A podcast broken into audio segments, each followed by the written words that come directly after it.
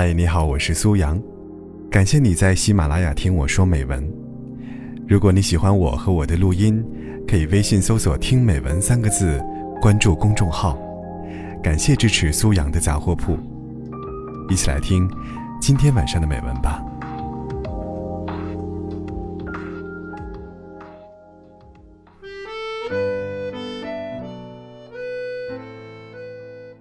初恋这件小事，现在回想起来的确毫不起眼。可是，却在我的生命里留下了不可磨灭的印记。我的初恋发生在高一那一年，他长得很帅，很高，笑起来眉眼弯弯，露出整齐洁白的牙齿，干净阳光。跟相貌不匹配的是，他初中就辍了学，也就是大人口中。常说的坏孩子，真的是应了那句话：谁年轻的时候没爱过几个人渣？我也是其中之一。我想，高一那年，应该是我最叛逆的一年。其实我早就认识他，初中我们是一个学校的，但也仅限于知道有这个人。我们之间说的第一句话，是在学校门口。放学时，他看到我出来，拉住我问道：“你们班的那个谁出来了吗？”我当时回道：“嗯，出来了。”第一次对话，简短，毫无意义，却成为我初恋的开始。后来，他来学校的次数多了，我们偶尔也会多聊两句，互相留了 QQ 号码。偶尔在网上聊几句。真的决定在一起那天是我的生日。我们一群朋友一起出去吃饭唱歌，其中也有他。当时吃了什么饭，唱了什么歌，我现在已经不记得了。到了散场的时候，同学陆陆续续都走了，最后只剩下他和我。那天天气很好。初春的阳光温暖明媚，人来人往的大街上，嘈杂喧闹。我们肩并着肩，一起往回走。他突然就开口问道：“做我女朋友可以吗？”我想，我当时是对他有好感的吧。可能因为他帅气的外表，可能因为他温暖的笑容。我只记得。我当时害羞的低下头，没有回答，心里却在窃喜。后来的一切似乎也都顺理成章。我开始学会了逃课，夜不归宿。家长和老师再也不能忍受，开始跳出来强烈反对我们。但因为那时我的叛逆心理，总觉得老师和家长都站在我的对立面。所以他们越干预，我就越折腾，死死的抓着他不放手。我那时可能觉得，他是唯一能和我站在同一战线的人，但我忘了，他是可以做出选择的。那也仅仅是我认为的他罢了。分手是因为，我好几天联系不上他，同时又发现他的空间里出现了另一个女生的照片。那天放学，我就跑去他家楼下。没等到他，却等来了我的父母。然后他也下楼了，却不是和我站在一起。他说：“不要再来找我了，我不想每天都被你爸妈骚扰。和你在一起太累，你放手吧。”我一开始只是想玩玩，没想到现在这么麻烦。他后来还说了什么？我好像已经听不清了。感觉好像全世界都背叛了我。但我更讨厌自己。在他说出那些话时，我居然还那么喜欢他。就像电视剧里烂俗的失恋剧情一样。那天也下了雨。我一个人不知道淋了多久，不愿意回家。也不知道该去哪儿，只是想一个人待着。但我也是有骨气的人。别人视我如粪土，我又何必待他如佛祖呢？所以后来，我真的对自己狠了心，再也没有和他联系。但也只有我自己知道，逛超市看到糖果时，会不经意想到他曾买给我的棒棒糖。从高一后，我就再没吃过。上学经过他家楼下，还是会忍不住向着他家窗户望去。我再也不会停留。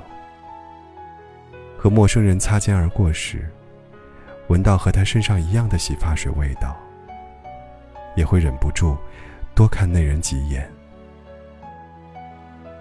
正值青春年少时，我用尽了全身力气去折腾，去体会我以为的爱。轰轰烈烈，却也筋疲力尽。之后的我，好像突然间就没了力气，一直过得很平淡，也爱得很平淡。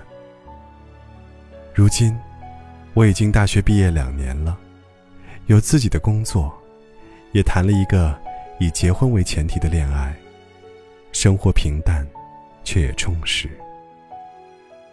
过了青春的年纪，我的张扬和个性。最终也回归平凡普通。我们最终都要回归生活，并努力生活，然后享受生活。年少时，我们都不懂事，难免伤害过别人，或是被别人伤害。但又有什么关系？青春就是本钱，经得起挥霍。然后我们都会学着长大。变得更加成熟。虽然我曾恨过他，但如今，也希望他和我一样，过得幸福，各自安好。明知道爱情并不牢靠，但是我还是拼命往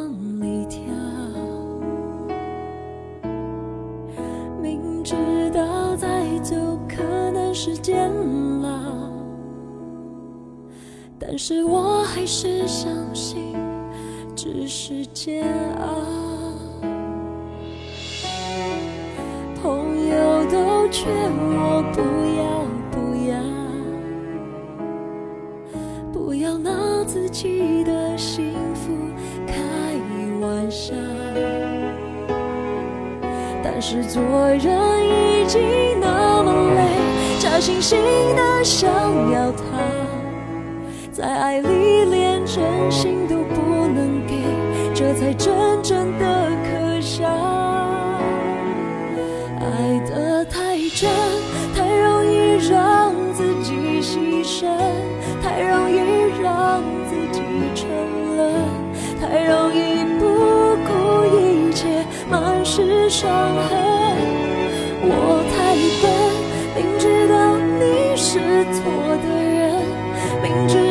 这不是缘分，但是我还